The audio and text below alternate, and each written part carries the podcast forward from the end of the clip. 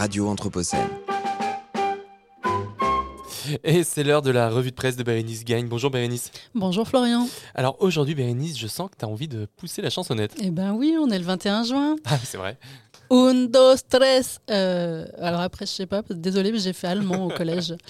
La consultation publique sur la trajectoire de réchauffement de référence pour l'adaptation au changement climatique, lancée fin mai par le ministère de la Transition écologique et de la Cohésion des territoires, invite à imaginer une adaptation des politiques publiques pour une France métropolitaine qui se serait réchauffée de deux degrés en deux mille trente, deux virgule sept degrés en deux mille cinquante et quatre degrés en deux mille cent. Hein ? Non mais je croyais que l'accord de Paris visait une augmentation de la température limitée à un virgule cinq degré au-dessus du niveau pré-industriel. Mais alors pourquoi ? Quattro ? Eh oui, je suis douée pour les langues. Pourquoi quatre degrés en plus en deux mille cent ? Dans un fil édifiant sur Twitter, le climatologue Christophe Cassou explique d'où sort ce chiffre.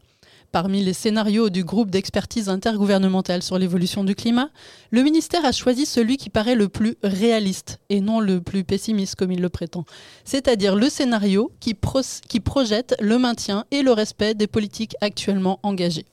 Il nous promet un réchauffement de trois degrés en deux mille cent à l'échelle mondiale.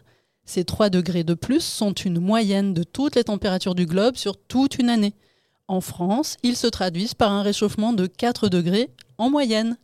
Mais en été, les températures augmenteront plutôt de cinq virgule deux degrés par rapport à l'ère pré-industrielle et jusqu'à sept, huit et même neuf en cas d'événements extrêmes, c'est-à-dire des pics de chaleur dépassant par endroits les cinquante degrés. À titre de comparaison, l'été deux mille vingt-deux présentait une anomalie de quatre virgule un degrés et l'été deux mille trois, une anomalie de plus quatre virgule six degrés. On a du mal à imaginer les changements induits par une trajectoire de plus quatre degrés en France.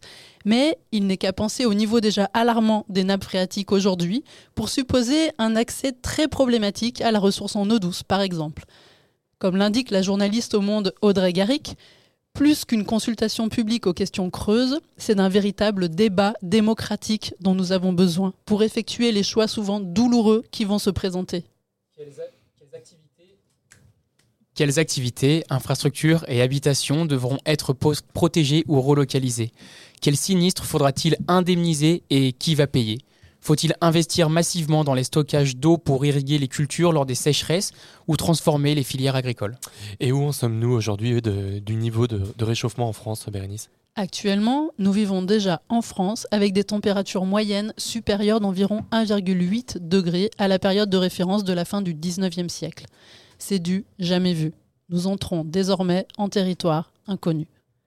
Et en Europe, deux fois plus vite qu'ailleurs dans le monde depuis mille neuf cent quatre-vingts, d'après le rapport deux mille vingt-deux sur l'état du climat en Europe, publié le dix-neuf juin par l'Organisation météorologique mondiale.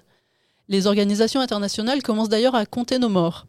L'Organisation météorologique mondiale comptabilise seize mille trois cent soixante-cinq décès liés aux aléas météorologiques, hydrologiques et climatiques survenus en Europe pour la seule année deux mille vingt-deux, dont la température européenne moyenne a été supérieure d'environ deux virgule trois degrés à la moyenne pré-industrielle. L'Agence européenne de l'environnement recense quant à elle près de deux cent mille morts en raison d'événements météorologiques extrêmes en Europe entre mille neuf cent quatre-vingts et deux mille vingt et un. quatre-vingts pour cent de ces décès sont dus à des canicules. Bien entendu, ces chiffres globaux ne disent rien des inégalités sociales et environnementales. C'est ce que tente d'objectiver une étude publiée dans The Lancet le vingt-neuf mai. Elle montre les grandes disparités entre les pays du Nord et les pays du Sud en termes d'impact du dérèglement climatique sur la santé et la mortalité. Elle révèle également les effets disproportionnés du changement climatique au sein d'un même pays sur les minorités raciales, les personnes migrantes ou les communautés autochtones. Et les continents ne sont plus les seuls à connaître des canicules. Et non, les températures de surface des océans décrochent elles aussi. Et on parle désormais de canicules marines dans l'Atlantique Nord avec des températures de quatre degrés au-dessus de la normale et même un pic à vingt-trois degrés en moyenne le dix-sept juin dernier autour du Royaume-Uni et de l'Irlande d'après le New Scientist. De quoi se sentir déboussolé, c'est certain.